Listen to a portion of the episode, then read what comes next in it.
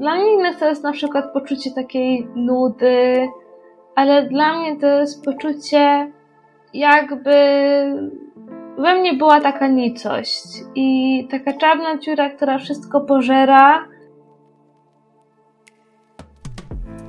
Cześć, nazywam się Ola. Mam 36 lat, normalną pracę, męża i ADHD. I jeśli to, co przed chwilą powiedziałam, wzbudziło Twoją ciekawość, to mam nadzieję, że zostaniesz tu ze mną na chwilę, bo właśnie do takich osób jak Ty chciałabym dotrzeć. Szacuje się, że jakieś 15-20% ludzi na świecie to osoby nieneurotypowe. Tylko, że nie każdy o swojej neuroróżnorodności wie. Jest cała masa kobiet, które od zawsze odczuwają pewien dyskomfort, tylko nie do końca wiedzą, jak go nazwać. I bez świadomości tego, co może być jego źródłem, szarpią się ze sobą i cierpią w milczeniu. Bo o ADHD czy szeroko pojętej neuroróżnorodności u kobiet mówi się zdecydowanie za mało. I bardzo chciałabym, żeby ten stan rzeczy zaczął się powoli zmieniać. No i właśnie dlatego tu jestem. Żeby podzielić się z Tobą moją historią i żeby dopuścić do głosu inne kobiety atypowe, z którymi będę tu rozmawiać. Dzisiaj więc historia mojej kolejnej gościni.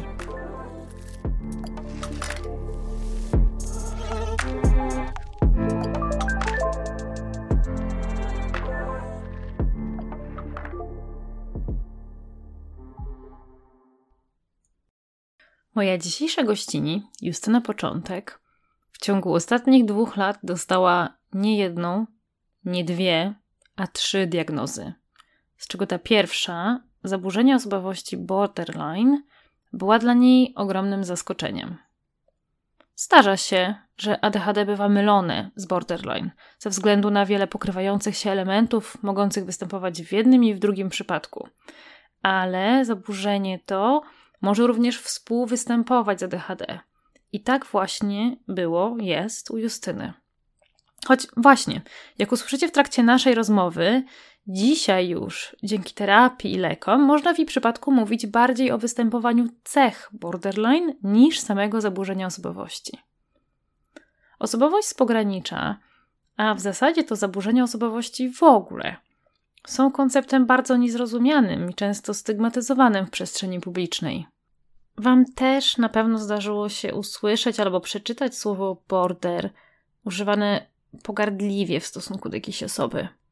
Moja gościni stara się właśnie z tymi stereotypami walczyć. Justyna na co dzień jest asystentką stomatologiczną, chociaż wcześniej skończyła technikum budowy fortepianów. I ma trzyletniego synka, który niedawno sam dostał diagnozę spektrum autyzmu. Ale poza pracą i byciem żoną i mamą, Justyna od jakiegoś czasu stara się w internecie pokazywać ludzką twarz zaburzenia osobowości z pogranicza, prowadząc na Instagramie konto Borderline Mama. A w tej rozmowie dzieli się ze mną swoimi doświadczeniami życia z borderline, zaburzeniami lękowymi i ADHD. Cześć Justyna. E, cieszę się, że znalazłaś dla mnie czas o tak późnej, prawie że nieludzkiej porze. Chociaż tak naprawdę dla nas, ADHD-owców, to taka pora w sumie całkiem normalna, nie? Mhm, zgadzam się bardzo z tym, tym bardziej, że mam wrażenie, że po prostu nocą, wieczorem czujemy się najbardziej komfortowo, więc jak najbardziej. No więc właśnie, czy u ciebie też tak jest, że, że funkcjonujesz lepiej późno? Mm, zdecydowanie tak było wcześniej, y, kiedy właśnie y, nie miałam dziecka. Teraz niestety się y, mój rytm dobowy przemieścił, a teraz obecnie pracując zazwyczaj mam tak, że o godzinie 22 już śpię ale lubię sobie właśnie w wolnych chwilach przyciągnąć sobie bardziej, e, obejrzeć jakiś interesujący film. Tym bardziej, że wiem, że na przykład moje dziecko dłużej pośpi czy coś, no to jak najbardziej. Ale czujesz, że twój mózg też się aktywuje bardziej i szybciej w takich późniejszych porach? Na pewno jest bardziej kreatywny. zamieniam się wtedy bardziej w myśliciela. Mam wrażenie, że po prostu noc nam bardziej sprzyja ku temu, żeby, żeby właśnie uwolnić tą swoją kreatywność i swoje myślenie.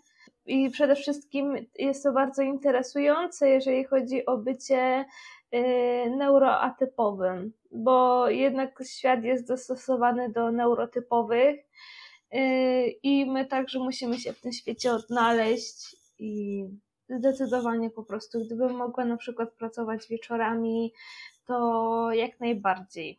No, powiem Ci, że mi z tym było bardzo trudno zawsze. Właśnie, zwłaszcza z tym takim wczesnym wstawaniem. Chociaż sama nawet zdarzało mi się, że próbowałam się przestawić celowo na, na wstawanie wczesne i wczesne chodzenie spać.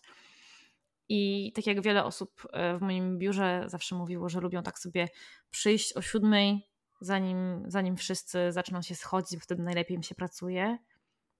Przecież ja o siódmej dopiero, wiesz, dochodzę do siebie i zaczynam sobie przypominać, jak się nazywam, a co dopiero, co to, co to dopiero mówić o pracy. Mhm, dokładnie.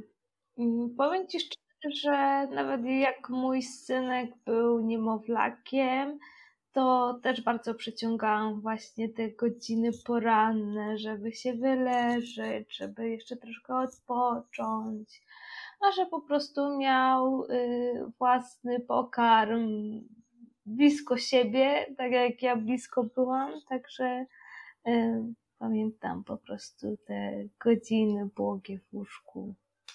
Tęsknię.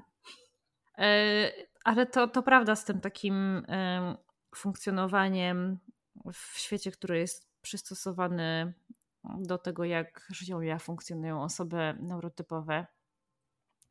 Powiedz mi, w jakiej sferze tak odczuwasz to najbardziej na co dzień? Mm, mam nadzieję, raczej mam takie wrażenie, że najbardziej chyba w sferze pracy. Że mam dziewczyny, y, mam fajny zespół, E, nie narzekam, ale jednak widzę pewne różnice. Na przykład one mi e, mówią: Justyna, skup się, skup się, muszę ci coś powiedzieć ważnego. A po prostu moja koncentracja jest wtedy na maksymalnym poziomie i już po prostu nie jestem w stanie się bardziej skupić. Jedyne co, no to na przykład piszę sobie specjalnie jakieś ultra ważne karteczki na miejscu czy tak. coś, czy od razu sobie zapisuję w telefonie, w notatkach. Słuchaj, na pewno nie zapomnę, że to jest ważne. Y, mam nawet swój specjalny zeszyt z notatek z pracy, żeby mieć go zawsze przy sobie i po prostu do niego zaglądać, kiedy, kiedy na przykład muszę wypełnić kartotekę pacjenta czy coś. Yy, odczułam też wrażenie, że po prostu dużo trudniej się adaptowałam w pracy. Yy, sprawiało mi po prostu dużą trudność yy, nauki także, no bo jakby nie patrzeć, zostałam zatrudniona jako pomoc stomatologiczna, która z obyciem w gabinecie stomatologicznym nie miała praktycznie. Także musiałam się wszystkiego od nowa uczyć i Widziałam już po mniej więcej miesiącu y, mojej pracy, że większość zespołu jest już zmęczona tym, że po prostu popełniam błędy, że ciągle się uczę, że dalej mi to sprawia trudność. Tak naprawdę trwało to wszystko trzy miesiące. Y, dopiero teraz jestem w stanie stwierdzić, że po prostu czuję już się tam y, w teamie, czuję się już tam swobodnie, wszystko co najważniejsze wiem. Y, no i po prostu było lekkie takie rozżalenie, że zapowiadałam się na pracownika z dużym potencjałem, z dużym y, zaangażowaniem, a z możliwością ultra szybkiej nauki. A tak naprawdę trwało to o wiele, wiele dłużej niż ktoś by przypuszczał. A czy u ciebie w pracy wiedzą, że masz ADHD? Tak, tak. Yy, wiedzą po prostu, że mam zaburzenia. No, nie tylko ADHD. No to chyba przejdziemy do tego od razu, żeby mieć to z głowy. Dobrze. Okej, okay, um, Powiedz mi, jak to u ciebie było? Która diagnoza przyszła w, w jakiej kolejności? Mhm, tak, to był styczeń 2021. Nowy rok się ledwo co zaczął. Y, ja pod koniec tego stycznia y, umów... przyszłam na wizytę do lekarza psychiatry, y, ponieważ miałam takie myśli rezygnacyjne. Tak naprawdę to wszystko było pokłosiem okropnej ciąży, wszelkich po prostu przeżyć takich trudnych, Y, o których po prostu dalej rozmawiam na terapii i dopiero od właśnie tych czterech miesięcy nie płaczę, kiedy o tym nie opowiadam ogólnie. Y, no i zgłosiłam się myśląc, że to po prostu może być jakiś epizod depresji czy coś w tym stylu, y, a tak naprawdę po obszernym wywiadzie dowiedziałam się, że mam właśnie osobowość borderline. I to była właśnie moja pierwsza diagnoza, taka nieoczekiwana bardzo. Nie spodziewałam się, że mogę mieć zaburzoną osobowość i zupełnie się nie znałam na tym temacie. Nie wiedziałam w ogóle, co to jest zaburzenie osobowości. Także uczyłam się razem z tym, jak długo jest ze mną moja diagnoza. A powiedz mi, czy, czy, czy twój psychiatra potrafił w ten temat Cię wprowadzić? Tak, naprawdę zrobił to świetnie. odpowiadał mi ogólnie na wszystkie moje pytania związane właśnie z borderline, zaburzeniem osobowości, ale także z planem leczenia, stosowania ogólnie jakiejś farmakoterapii. Y, no i także jeżeli chodzi po prostu o y, ogólną moją sytuację rodzinną. Byłam wtedy bez pracy jeszcze, jeszcze po prostu byłam z dzieckiem w domu, y, więc y, też po prostu jakby nie naciągał mnie na jakieś tam y, testy, czy, czy po prostu jakieś tam droższe leki, tylko faktycznie po prostu pierwszy, jeden z najtańszych właśnie antydepresantów, I nigdy mnie na przykład nie namawiał na wizyty prywatne u siebie.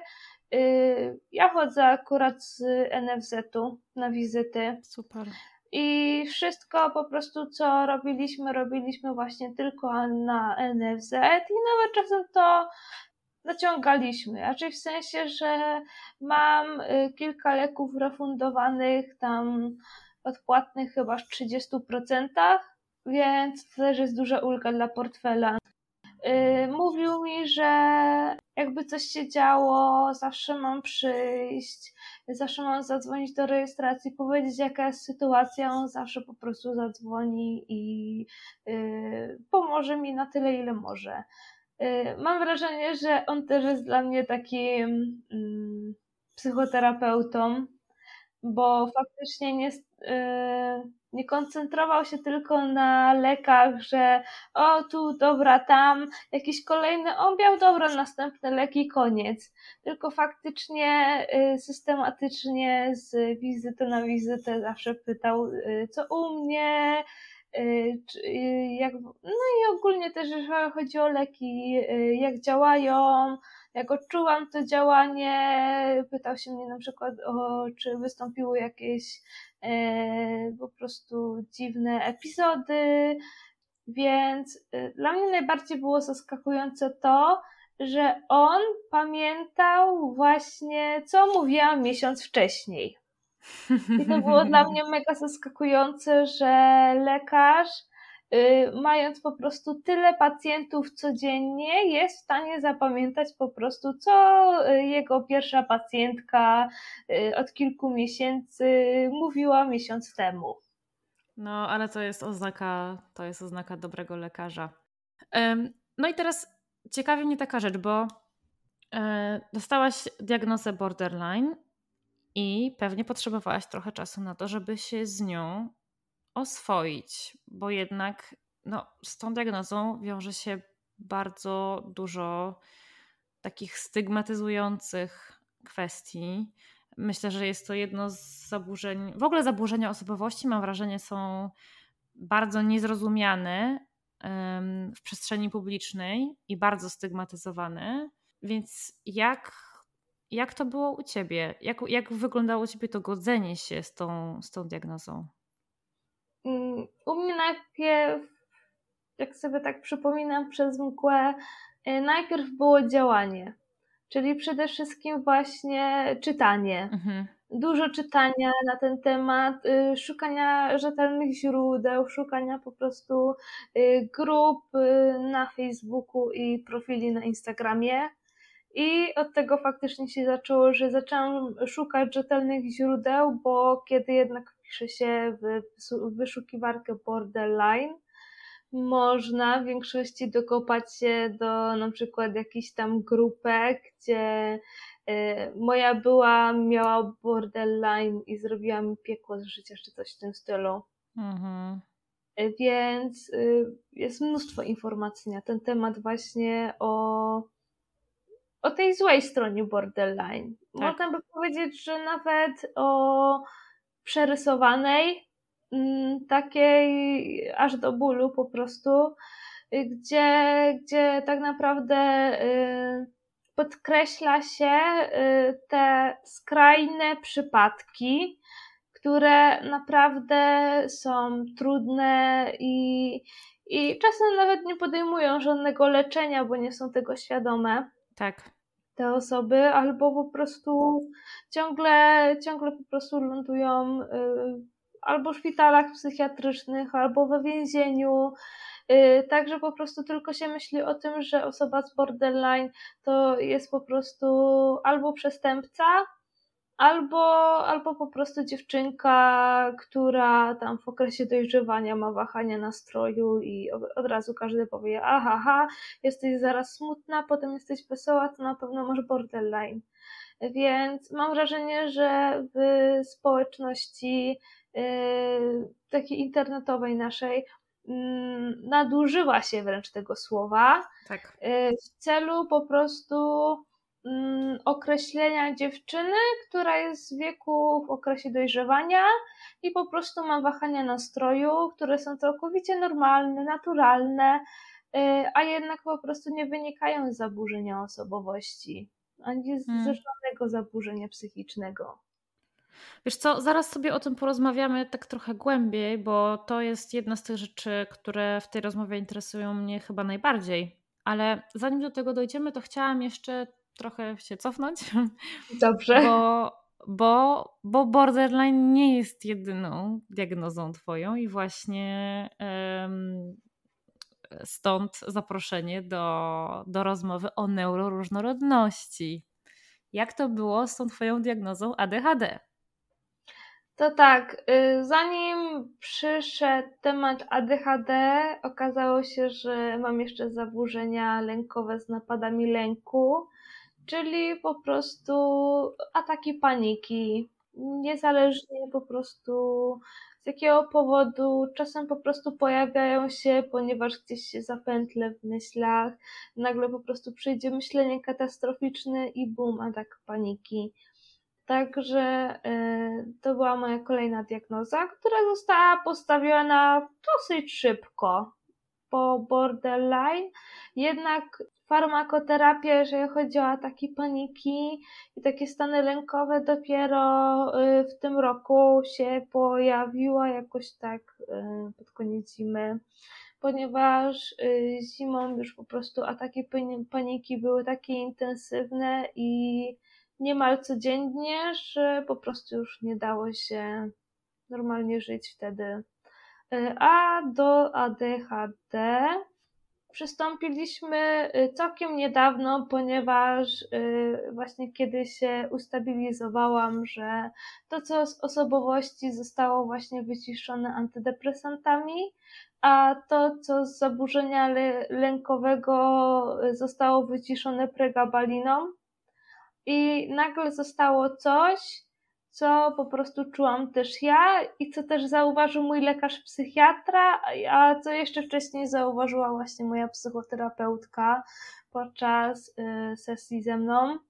Y, ogólnie po prostu czułam, że jest coś jeszcze, coś trzeciego i to mi bardzo przeszkadza. Tak trochę nawet y, z ciekawością, co to może być, czy to faktycznie ADHD mam koleżanki, które wcześniej zostały zdiagnozowane. I jak zaczęły mi opowiadać o sobie, o swoich objawach, to totalnie siebie w tym widziałam. Więc y, pani, pani psychoterapeutka też po prostu widziała y, sporo tych zachowań właśnie ze spektrum ADHD.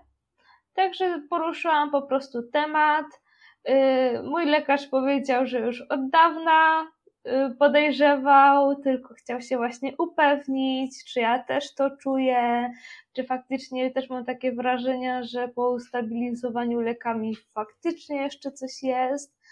No i wtedy przeszliśmy do Medikinetu. Okej, okay, czyli miałaś bardzo, masz bardzo fajnego psychiatrę, który to jest rzadkość na NFZ, znaleźć kogoś, kto się na ADHD u dorosłych w ogóle zna. To jest, to jest super. Ale ciekawie mnie jedno. Co to były za rzeczy, które po e, ogarnięciu tematu borderline i e, tych ataków paniki zostały, i ta, a tak bardzo przeszkadzały? Jesteś w stanie tak wskazać konkretniej? Mhm. W szczególności taka dezorientacja, jeżeli chodzi po prostu o e, miasto na przykład, że bardzo ciężko jest mi zapamiętać właśnie, jeżeli chodzi o taką przestrzeń, mhm. to już od dawna problem. E, zapominanie, wieczne zapominanie, to mam po prostu odkąd pamiętam. Brak takiego ostrego skupienia, że faktycznie coś robię, i jestem na tym w 100%, skoncentrowana i nic innego mnie nie e, interesuje. Faktycznie e, moja uwaga była w jakimś tam procencie w 100% skoncentrowana, ale to trwało naprawdę bardzo krótko e, i po prostu rozpraszało się. Bardzo często gubię rzeczy. wszelkie rzeczy, a najczęściej gubię te rzeczy najbardziej y, potrzebne. Oczywiście. I przede wszystkim właśnie y, nie wiedziałam, że to się tak nazywa, ale hiperfokus. Mhm. Gdzie faktycznie po prostu jak y, coś znalazłam, co mi bardzo odpowiada, to siedziałam przy tym bardzo, bardzo, bardzo długo, zapominając o jedzeniu, o potrzebie skorzystania z toalety. A prokrastynacja? O, też, bardzo. Myślę, że moje drugie imię to zaraz. Później. Tak, ja myślę, my, my potrafimy funkcjonować tylko w takich dwóch trybach, nie? Albo teraz, albo, albo zaraz. Dokładnie i zdaję sobie z tego sprawę, że dla neurotypowych to potrafi być irytujące, no bo jednak y, przed chwilą ona była taka zajęta w tym, co robi teraz, że nie widziała świata poza tym wszystkim, a nagle mówi, że zrobi to zaraz. Tak, dokładnie. A jeszcze tym bardziej w momencie, kiedy my jesteśmy w tym hiperfokusie i robimy coś, co nas bardzo wciągnęło, co nas bardzo interesuje, jak ktoś próbuje nas z tego wyrwać innym taskiem, no to już jest wtedy kompletnie, wiesz, jest koniec. Koniec świata. Nie, koniec świata jest irytacja, jest poczucie, czemu mi to zrobiłeś, czemu mi to zrobiłeś. I, I wtedy nie ma zaraz, wtedy jest nigdy. Dokładnie. Ale wiesz co? E, to było dla mnie najbardziej interesujące właśnie to, jak potrafiłaś oddzielić, znaczy ty raz z pomocą psychiatry i, i twojej terapeutki, te rzeczy, które przynależą do każdej, każdej z tych diagnoz, bo prawda jest też taka, że po pierwsze ADHD bywa, zwłaszcza u kobiet, mylone właśnie yy, z borderline, to raz, a dwa, że faktycznie są, jest całkiem sporo tych takich rzeczy, które te dwie diagnozy mają wspólne. Rzeczy takie jak dysregulacja emocji, między innymi, nie? Więc to, to, to jest dla mnie ciekawe, jak dzisiaj jesteś w stanie powiedzieć, co wynika z czego. To jest całkiem długa droga, którą właśnie przekonałam, przeżyłam z tymi swoimi własnymi diagnozami. Obecnie y, możemy u mnie mówić właśnie o cechach borderline niż o samym zaburzeniu, bo właśnie mhm. jest po wizycie z lekarzem. Także y, po prostu już y, pewne cechy znikają. Okazują się, że na przykład były właśnie pokłosiem ADHD. Mhm. I właśnie to, co zostało właśnie, co zniknęło mi od razu przy farmakoterapii z ADHD, okazało się, że bardziej wynikało z ADHD niż z zaburzenia osobowości. To ciekawe więc y, ciągle się uczę. Mimo tego jednak y, borderline y, i droga po prostu przez to piekło, jakie, jakie przeszłam, bardzo mi pokazuje, jak to było kiedyś. Jak to było po prostu, kiedy na przykład zwykłe nieporozumienie powodowało, że y, czułam się odrzucona, albo kiedy jeden impuls wystarczył do tego, żeby po prostu być roztrzęsioną i, i po prostu płakać. I to długo. No więc chyba chciałabym, żebyś trochę opowiedziała, bo to jest to, o czym mówiłyśmy na początku, że tak mało ludzie e, samo to zaburzenie osobowości rozumieją i mało kto, jeżeli się tym nie interesuje, wie, z czym to się tak naprawdę je i jak może się objawiać. Może chciałabyś trochę podzielić się tą wiedzą i swoim doświadczeniem? Oczywiście. Yy, przede wszystkim trzeba powiedzieć, że zaburzenie osobowości yy, to stały wzorzec zachowania i doświadczenia emocji, polegający na niestabilności związków międzyludzkich, zmienności w zakresie postrzegania samego siebie i reakcji emocjonalnych oraz impulsywności yy, takiej po prostu nieadekwatnej także. Mało osób wie, że na przykład yy, osobowość może być zaburzona, czym jest właśnie ta osobowa, osobowość, czyli właśnie tym, jak reagujemy, jak postrzegamy świat, nasz temperament, nasza impulsywność, y, y, po prostu nasze podejście do relacji międzyludzkich i że w ogóle takie zaburzenie osobowości może wystąpić. Jeżeli chodzi o borderline, to mamy dziewięć kryteriów, i y, właśnie chcę Ci je przeczytać, y, żebyś mogła po prostu zobaczyć, y, jak one wyglądają. Mhm. Desperacki wysiłek wkładany w unikanie rzeczywistego lub wyobrażonego odrzucenia przez innych. Burzliwe i niestabilne przebiegające związki międzyludzkie, idealizowanie i pozbawianie wartości Wyraźny i trwale niestabilny obraz samego siebie oraz własnego ja. Impulsywność okazywana w co najmniej dwóch obszarach stwarzających potencjalne zagrożenie. I to może być na przykład y, nadużywanie substancji psychoaktywnych, y, lekkomyślna jazda, y, wydawanie pieniędzy, takie impulsywne, czy właśnie współżycie seksualne.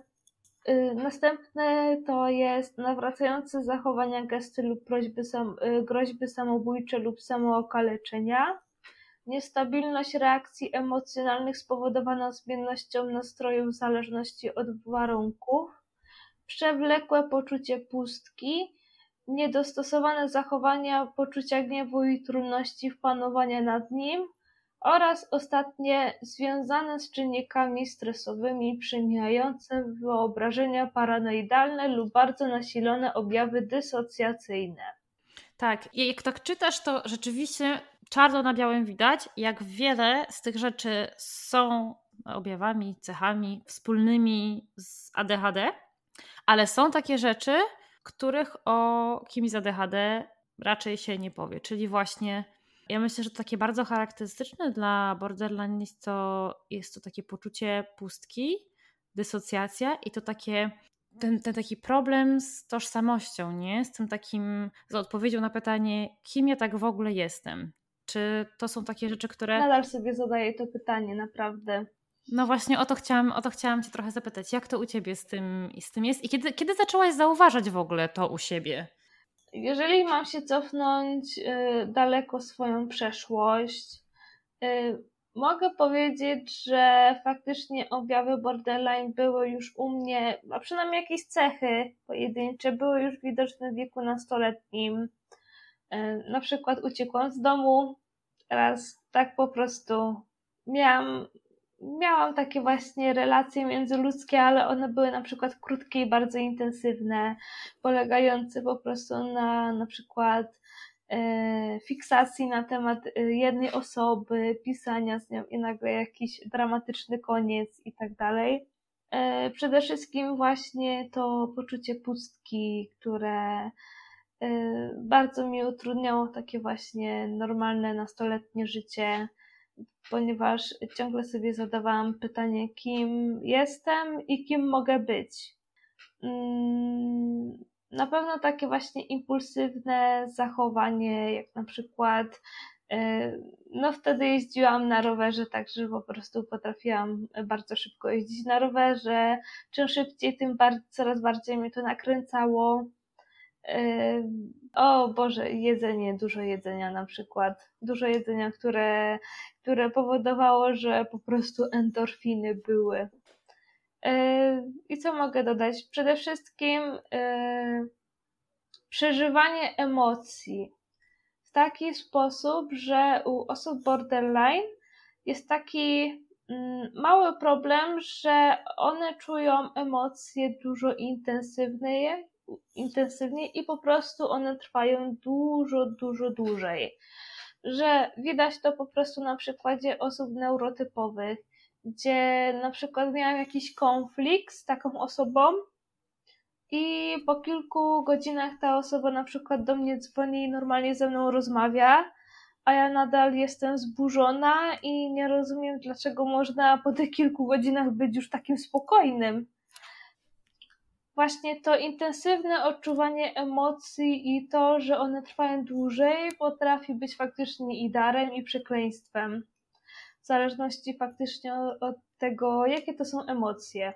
I właśnie jak patrzę tak wstecz na siebie, to faktycznie urodziłam się po prostu z taką emocjonalnością. A wspomniałaś o tym takim silnym poczuciu odrzucenia i tego tego, o tym strachu przed odrzuceniem. To jest też takie typowe, bo to w zasadzie wokół tego ta definicja borderline się też tworzy, nie? Tak. Y, jak to, jak to jest z tym u Ciebie? Znaczy u mnie na przykład już problem odrzucenia mnie nie dotyczy, ale dotyczył w przeszłości i faktycznie potrafiłam sobie nawet, mm, wchodziło to nawet w dysocjację, i, i po prostu uważałam, że mm, na przykład mogę być zdradzana, że mogę być obgadywana za plecami, że mogą się wokół mnie tworzyć jakieś y, spiski. W taki sposób po prostu y, ciągle każdego podejrzewam, że y, może coś mi złego zrobić. I to było akurat nieprzyjemne w taki sposób, że na przykład ja słyszałam od bliskiej osoby, że ona mnie nie zostawi, że, że po prostu upewniała mnie w tym, że nie mam żadnego powodu do tego, żeby poczuć się odrzucona, a pomimo tego i tak dalej czułam właśnie to zagrożenie, że mogę być odrzucona. I to jest chyba najbardziej takie silne, to, że mogę być zaraz odrzucona. Mam wrażenie, że większość osób z borderline też tak myśli, że skoro mogę być odrzucona, to lepiej jak ja odrzucę, bo przynajmniej będę to kontrolowała, kontrolował. I tak też się bardzo często dzieje, że ze strachu właśnie przed odrzuceniem, który potrafi być irracjonalny, osoby właśnie z borderline odrzucają innych Tak, to się, to się często słyszy, to znaczy często się słyszy. To jeżeli się tym tematem interesuje, to właśnie jest to, jest to jedna z takich, z takich pierwszych informacji, na którą się trafia. E, I to jest ogromnym wyzwaniem, jeśli chodzi o wchodzenie w związki. Dokładnie.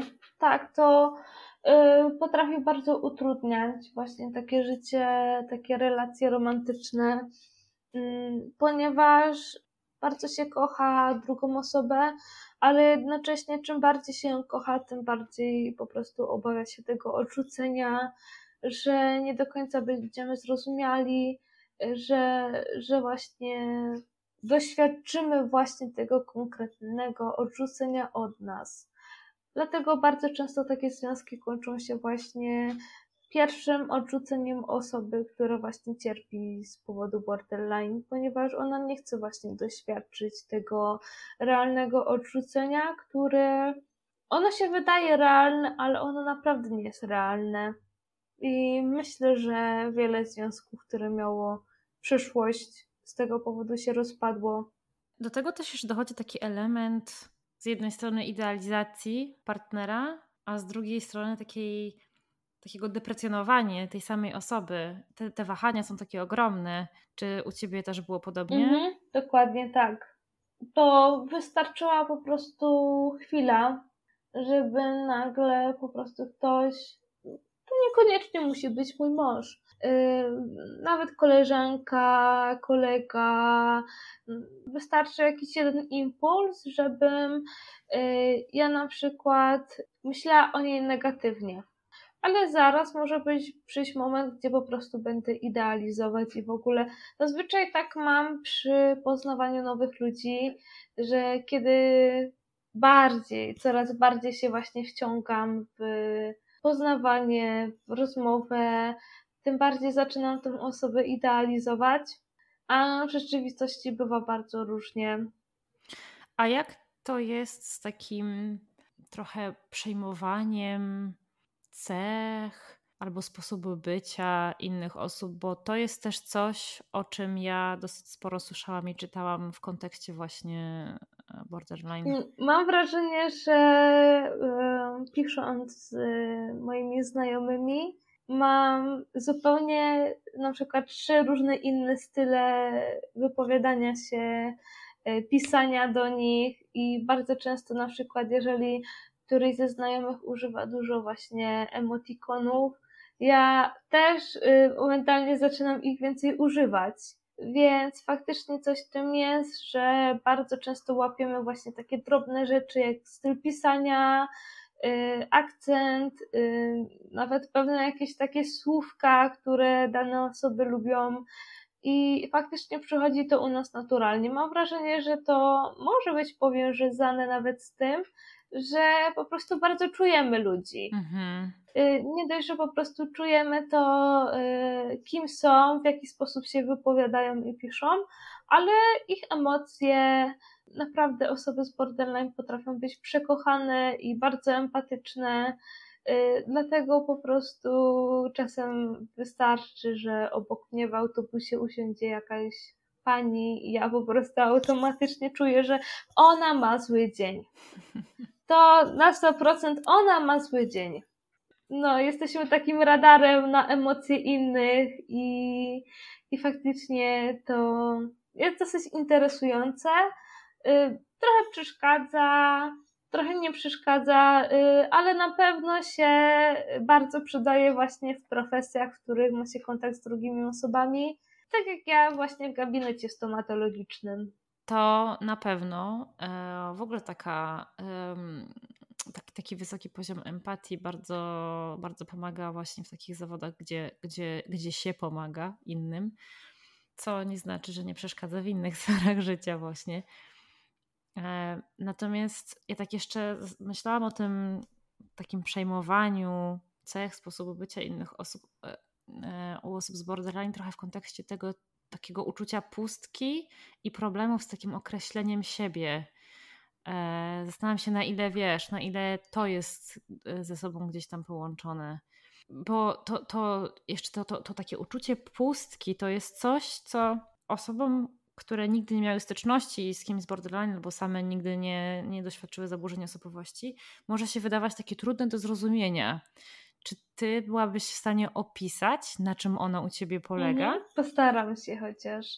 Mm, to jest, dla mnie to jest na przykład poczucie takiej nudy, ale dla mnie to jest poczucie jakby we mnie była taka nicość i taka czarna dziura, która wszystko pożera, ale jej po prostu nie widać.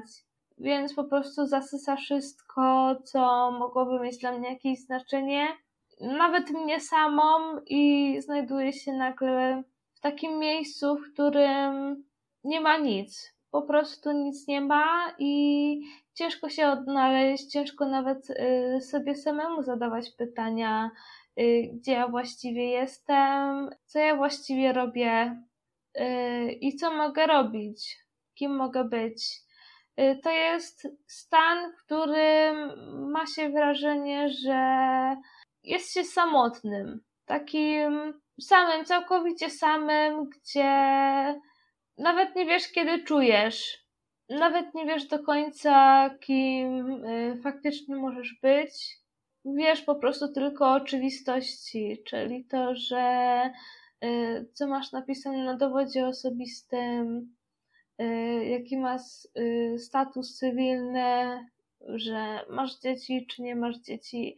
To są oczywistości, którymi posługujemy się po prostu na co dzień, ale w pustce tak naprawdę to się zupełnie nie liczy Liczy się tylko to, w jaki sposób próbuję siebie postrzegać, pomimo tego, że zupełnie siebie nie widzę.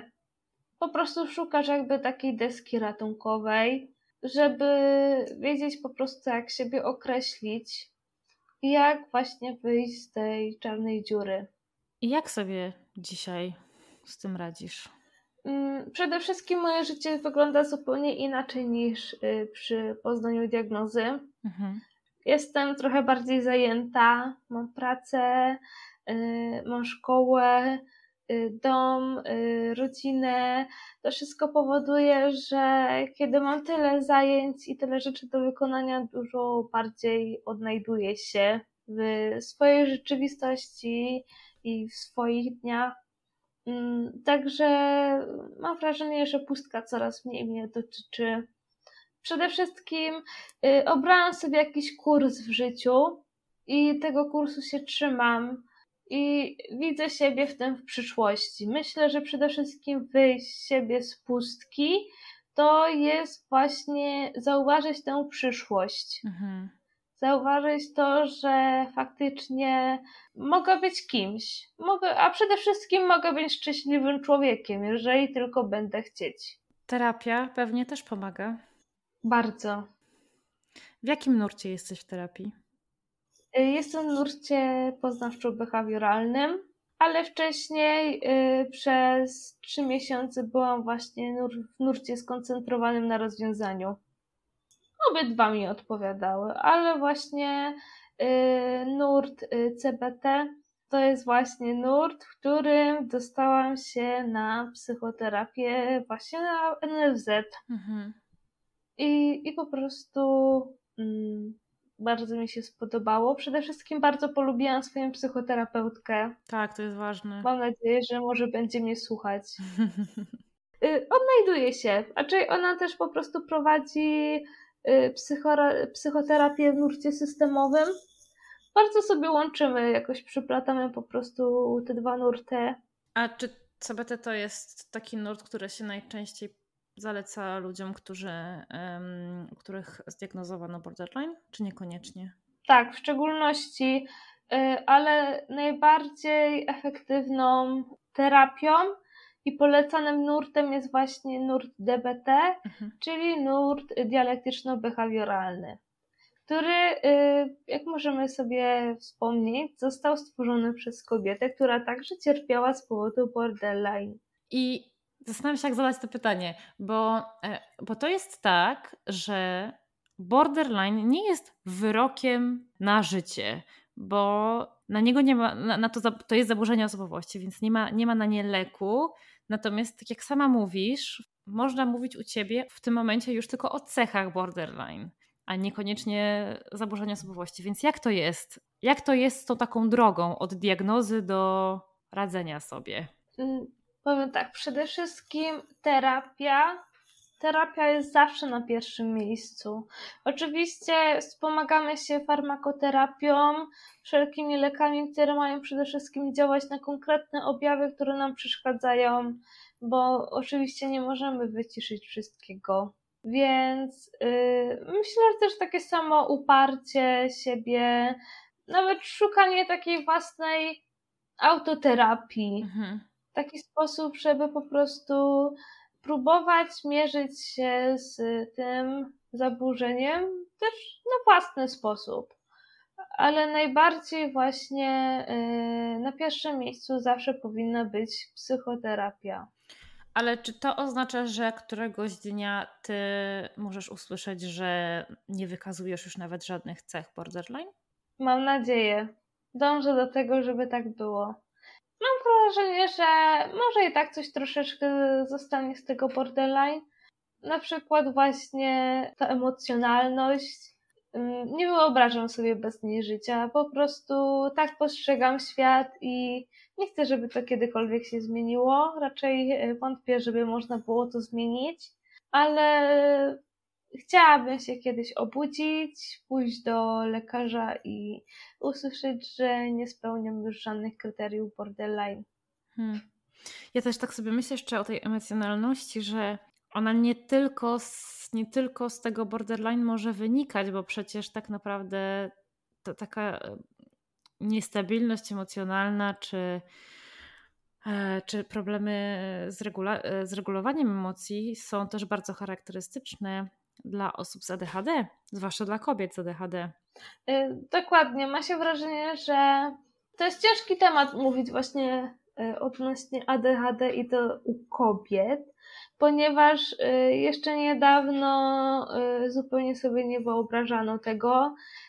Nie wiem, co mądrzejsze głowy od nas myślały, że kobiety i ADHD się wykluczają. No i się okazuje, że wcale się to nie, nie wyklucza, tylko że po prostu wcześniej mniej się tego dostrzegało, ponieważ kobiety właśnie nie mają y, nadpobudliwości ruchowej. Tak jest. Czy, znaczy mają oczywiście, bo, bo no mamy sporo typów bordel, y, przepraszam, ADHD, y, ale w większości właśnie mamy deficyt uwagi, i teraz możemy pomyśleć, że wszystkie te marzycielki na lekcjach, gdzie zawsze nauczyciel je karcił za to, że po prostu nie słuchają, że, że gdzieś tam błądzą w swoim świecie, to są dziewczyny y, właśnie z deficytem uwagi na przykład. Tak jest. Albo dziewczyny, które działają na pełnych obrotach, ale jednocześnie potrafią być świetne w swojej dyscyplinie, ale jednocześnie nie potrafią posprzątać mieszkania. Tak jest. Dokładnie, dokładnie. I że ta nadpobudliwość nie musi być ruchowa, ona może ona może się objawiać w zupełnie inny sposób. A czy ty byłaś taką marzycielką, która cały czas siedziała tak. z głową w chmurach? Bardzo, bardzo. Ja tyle po prostu przygód w tej głowie, tyle po prostu wrażeń, emocji. E, faktycznie e, trudno było mi się skupić na zajęciach szkolnych. Przede wszystkim na tych zajęciach, które mnie nie interesowało albo w których zupełnie szło mi gorzej. Y, z tego powodu zawsze z tych przedmiotów miałam dużo gorsze oceny. Gdzieś tam mogę powiedzieć, że nawet ocierałam się gdzieś tam o jedynki y, i poprawki, pomimo tego, że jednak do tych poprawek takich wakacyjnych nigdy nie dochodziło. Mówiono o mnie to, co właśnie możesz myśleć, czyli zdolna, ale leń. Moje ulubione zdanie. Mhm, moje też. Y, albo y, właśnie dzisiaj przeglądałam swoje świadectwa szkolne z podstawówki mhm. i przeczytałam, że uczennica notorycznie zapomina przedmiotów takich jak linijki i tak dalej do szkoły. Ale pomimo tego ma bardzo bogatą wyobraźnię, jest uzdolniona artystycznie, ale ciągle zapomina i o pracach domowych, i o przedmiotach do szkoły, co trzeba zabrać. Pamiętam te fluoryzacje w podstawówce, gdzie trzeba było koniecznie mieć swoją szczoteczkę, a Justyna jak zazwyczaj nie miała szczoteczki, więc kropelka fluoru lądowała na paluszek i szorujemy ząbki. Boże, przypomniałaś mi fluoryzację w szkole, ten koszmar.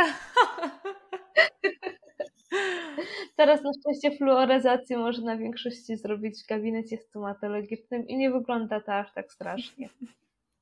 No właśnie, a skąd pomysł u Ciebie na pójście w tym kierunku zawodowo?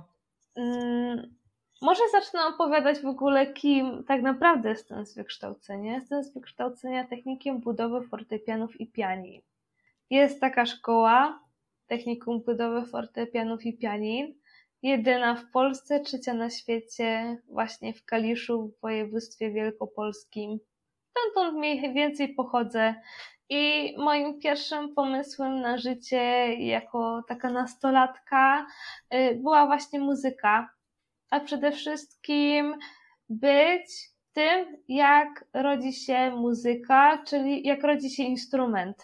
I, i właśnie to była moja pierwsza fiksacja skończyłam swoje technikum, y, zdobyłam wykształcenie średnie, a co najważniejsze, dzięki technikum poznałam męża. Okej. Okay.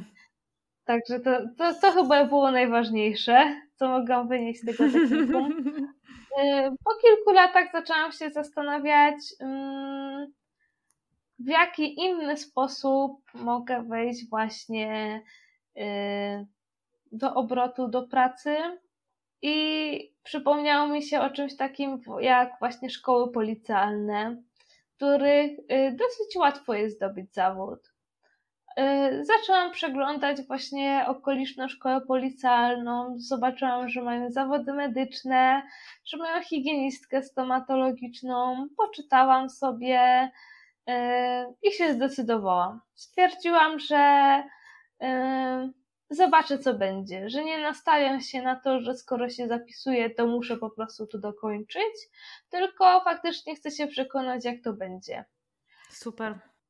Bardzo się wkręciłam w temat i faktycznie zaczęła się kolejna fiksacja, że nawet jak jestem w gabinecie stomatologicznym, to po prostu jedzenie nie istnieje.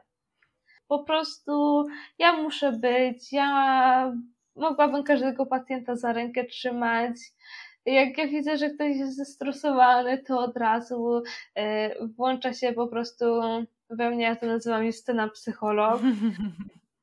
No bo sama wiem ze swoich ataków paniki, że najgorsze co mogę zrobić to po prostu hiperwentylować się, e, podskakuje tętno, robi mi się duszno i to już po prostu, nawet mimo tego, że na przykład pojeździłam na rowerze i z tego powodu mam podwyższone tętno, to już po prostu w mojej głowie leci taka muzyczka y, tu, tu, tu, tu, tu, której, której ja myślę, że zaraz będę miała atak paniki, a tak naprawdę to jest y, normalna reakcja organizmu na wysiłek fizyczny.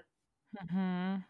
I tak naprawdę y, zawsze gdzieś tam się interesowałam właśnie anatomią człowieka, medycyną, oczywiście wszystkie seriale medyczne obejrzane. Y, właśnie dzisiaj skończyłam y, czwarty sezon The Good Doctor, na którym zawsze płaczę. Po prostu zawsze, każdy odcinek był przerzeczany. Ale co z tymi fortepianami? Dlaczego porzuciłaś ten oryginalny pomysł na życie? Bo to mnie fascynuje. Po prostu wyszłam z obiegu. To znaczy, po szkole zaszłam ciążę, urodziłam, y, wiadomo, dziecko, główny obowiązek. I kiedy pomyślałam już o pracy, stwierdziłam, że, że po prostu gdybym została w Kaliszu, w mieście, w którym właśnie skończyłam szkołę, miałabym mnóstwo perspektywy właśnie pracowania na przykład jako renowator, w szczególności na przykład y, klawiatury instrumentów, czy, czy właśnie tych małych części mechanizmów. Y, a tak naprawdę mieszkam na Śląsku I, I tutaj y, w ogóle zupełnie inaczej wygląda sytuacja, jeżeli chodzi o tą branżę. Przede wszystkim trzeba umieć nastroić instrument, żeby faktycznie utrzymać się. A z drugiej strony, no, szkoły muzyczne, tutaj nasza katowicka akademia muzyczna, y, tak naprawdę wszystko jest już przepełnione do cna po prostu szerokimi stroicielami i podejrzewam, że w ogóle nie byłoby dla mnie etatu, tym bardziej, że bardziej mm, nadawałabym się do właśnie takiego siedzenia gdzieś tam w warsztacie, coś tam dłubania, mhm. ważania, przyklejania, czyszczenia, coś takiego. Nie widziałam siebie um, przez moment, właśnie ten moment, kiedy, kiedy uznałam, że moje dziecko jest już na tyle duże, że mogę podjąć właśnie pracę zarobkową. No i yy, zaczęłam myśleć właśnie o tej higienistce. Hmm. E, ale gdzieś tam, gdzieś tam po prostu zainteresowanie do fortepianów i pianin dalej jest, bo mój mąż pracuje w tej branży. Hmm. I, I zawsze po prostu czekam, aż wróci z pracy i zacznie mi opowiadać, co tam dziś miał ciekawego. Y, pomimo tego, że już powoli zapominam, co się z czym klei, mm, to też jest praca bardzo analityczna i też faktycznie człowiek uczy się całe życie, ponieważ y, instrumenty są jak ludzie. Pomimo tego, że nawet z tej samej fabryki to będą zupełnie inne. Tak, to jest, wiesz co, ja tak cię o to pytam, bo ja sama grałam na pianinie przez wiele lat. skończyłam na nawet... Oczywiście. Znaczy grałam, e, e, byłam w klasie fortepianu, e, ale w domu miałam pianino, bo kogo było stać w tamtych czasach na fortepian. Mm, ale skończyłam szkołę muzyczną pierwszego stopnia i niestety bardzo szybko potem rzuciłam granie w ogóle i powiem ci, że często do dzisiaj mam sny, E, bo wraca do mnie gdzieś tam to pianino i ten fortepian i tak bardzo mi tego brakuje i moim takim marzeniem jest jak, e, jak kiedyś będę miała większe mieszkanie, dom, to kupię sobie pianino i zacznę znowu grać, pójdę na lekcje, bo, bo brakuje mi tego bardzo. Warto wracać, mm. to prawda. Mm. Ale wiesz co, chciałabym wrócić trochę jeszcze na chwilę do tematu, bo my tutaj rozmawiamy o tym wszystkim z jednego ważnego powodu. Kwestie e, związane z neuroróżnorodnością i zaburzeniami osobowości to są rzeczy, które, z którymi wiąże się bardzo dużo stereotypów, często szkodliwych i bardzo krzywdzących i niesprawiedliwych. I w nas wszystkich, osobach dosyć świeżo zdiagnozowanych, jest takie poczucie misji, chęci zmienienia tego, nie? Mamy, mamy taką ogromną potrzebę mówienia o tym. No i właśnie, u ciebie to poczucie misji też chyba jest, bo skądś przyszedł pomysł na stworzenie profilu na Instagramie, na którym o tym głośno opowiadasz. Tak, dokładnie. Mm, u mnie to była taka sytuacja, że kiedy poznałam własną diagnozę, chciałam też um, zacząć działać, y, stworzyć takie miejsce, w którym informacje były rzetelne, którym y, także mogę poopowiadać o tym, y, jakie są moje objawy, jak sobie radzę, a przede wszystkim to, że można mieć zaburzenia, można być osobą neuroatypową i być spełnionym rodzicem. Tak. Też jest bardzo ważne. Mam wrażenie właśnie na tych wszelkich grupach, na których jestem właśnie teraz na Facebooku, że to interesuje też ludzi, czy faktycznie y, mając swoje zaburzenia psychiczne, mogą zdecydować się na potomstwo. Y, ja y, chcę odpowiedzieć, że jak najbardziej. Można, raczej u mnie sytuacja wygląda też tak, że ja się po prostu dowiedziałam o swoich diagnozach, kiedy mój synek jest właśnie tu na świecie. Ale myślę, że gdybym się nawet dowiedziała o diagnozach dużo wcześniej, to i tak bym się zdecydowała na powiększenie rodziny mój syn, y, ja zawsze będę to powtarzać, mój syn, moja rodzina to jest zawsze największa moja motywacja do tego, by dążyć ku zdrowieniu. Mhm. Ja myślę, że to jest też coś właśnie, o czym ludzie tak mało wiedzą. I wiesz, ja tak sobie myślałam o tym całkiem niedawno w kontekście y, procesu dziesięciolecia, czyli y, proces Johnego Deppa i Amber Heard. Y, I ja mam wrażenie, że wokół tego i zaraz tak w, w, tym okresie wybuchu w ogóle właśnie ten, ta wybucha ta taka nagonka na, na ludzi z zaburzeniem um, borderline. I, I w sieci pojawiały się tak ohydne komentarze e, ludzi, którzy ewidentnie nie mają żadnego zrozumienia tego, na czym borderline polega, z czym się wiąże. E, ale bardzo często właśnie pojawiały się te komentarze w kontekście jej macierzyństwa wiesz, na zasadzie, że tak zaburzona osoba nie powinna w ogóle być matką. Ja myślę, że to są takie najbardziej krzywdzące rzeczy, bo tak jak ty mówisz, przecież ty nad sobą pracujesz, chodzisz na terapię, bierzesz leki, widzisz poprawę. Dlaczego ktoś miałby decydować o tym, że, że ty nie możesz być matką w takim przypadku?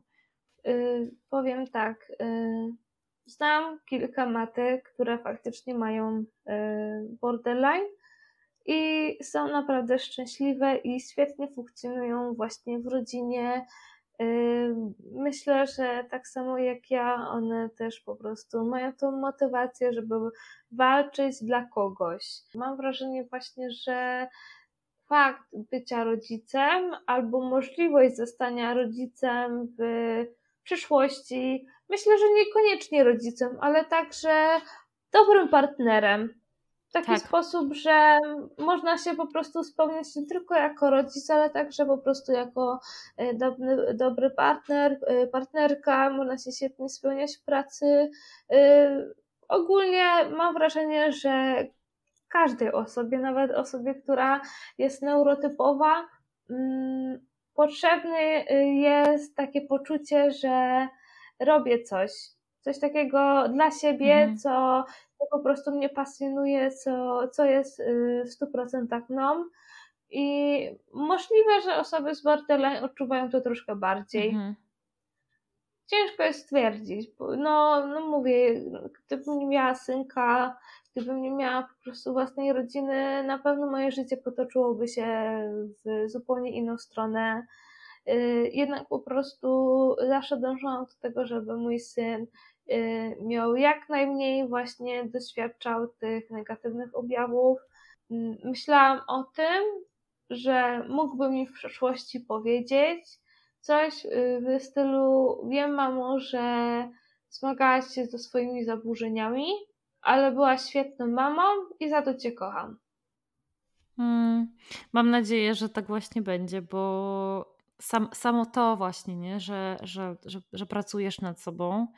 Dzięki samemu temu zasługujesz na, na, na to, żeby, żeby takie słowa od swojego syna w przyszłości usłyszeć.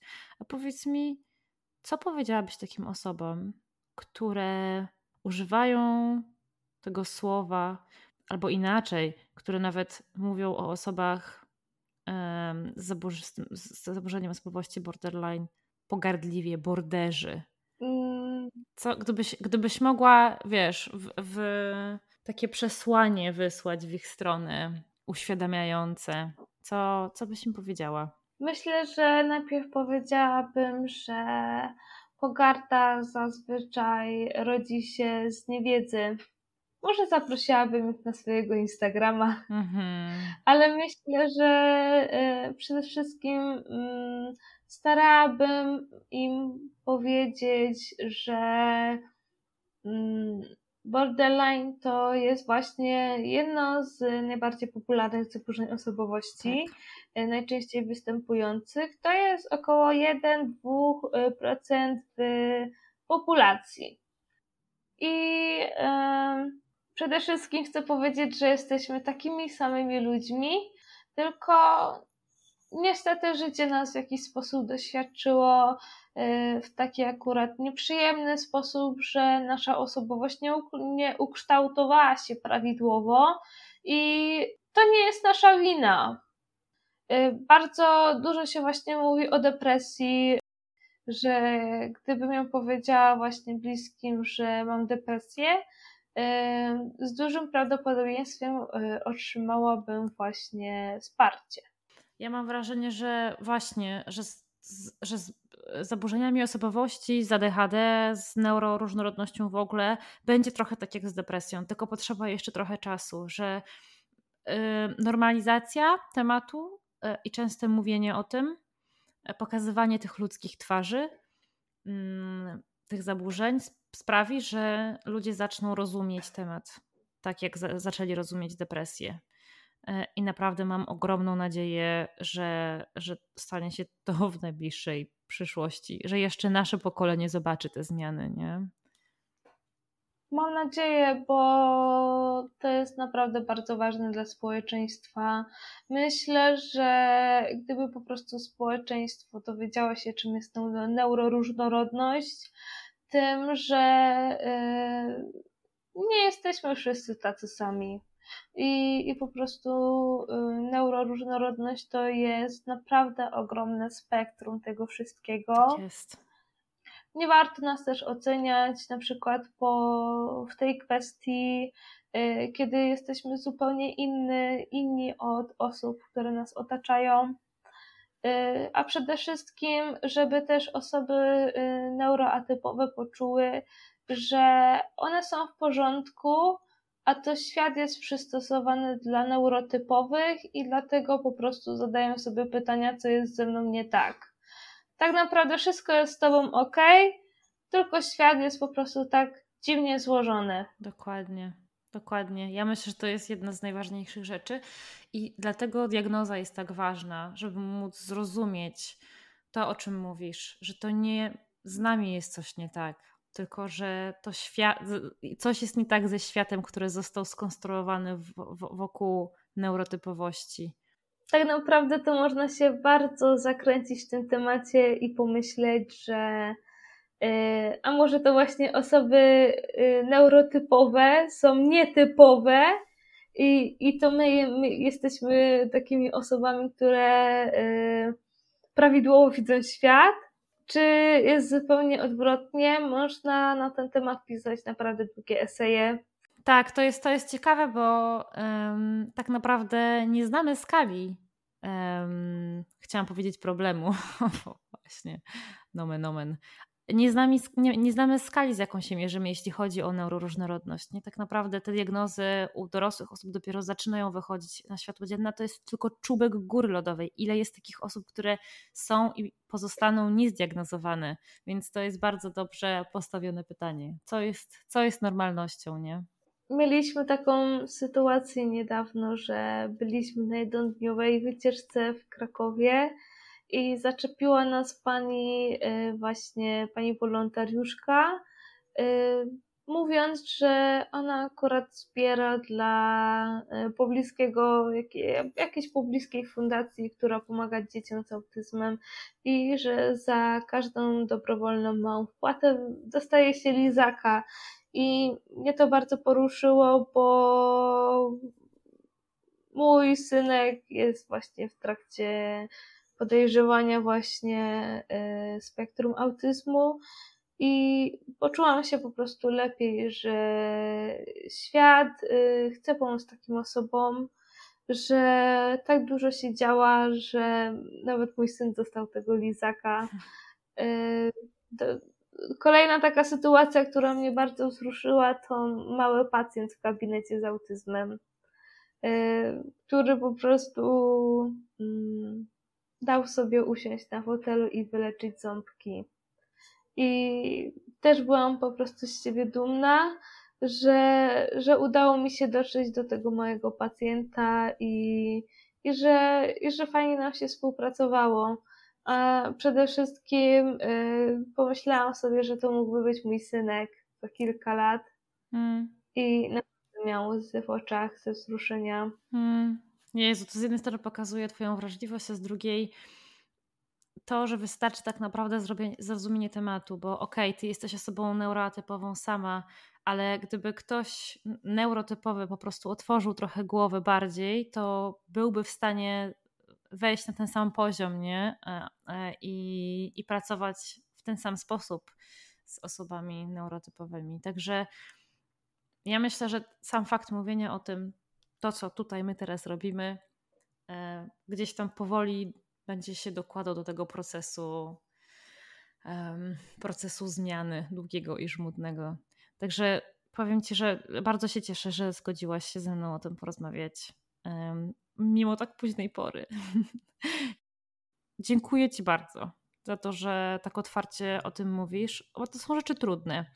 Więc naprawdę bardzo się cieszę, że przejęłaś moje zaproszenie. Super. Ja zawsze jestem chętna. Naprawdę bardzo miło mi się rozmawiało. E, słuchaj, Justyna, życzę Ci miłego wieczoru i życzę Ci naprawdę dużo siły w tej, w tej pracy nad sobą, bo to jest chyba ważne. Dziękuję bardzo. Dzięki.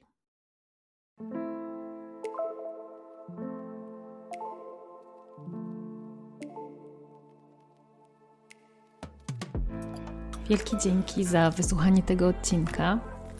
I oczywiście Spotify, YouTube czy TikTok nie powinny być wyznacznikami diagnozy.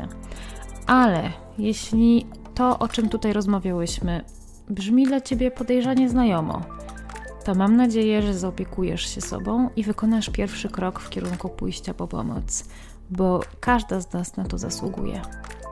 Do usłyszenia w kolejnym odcinku.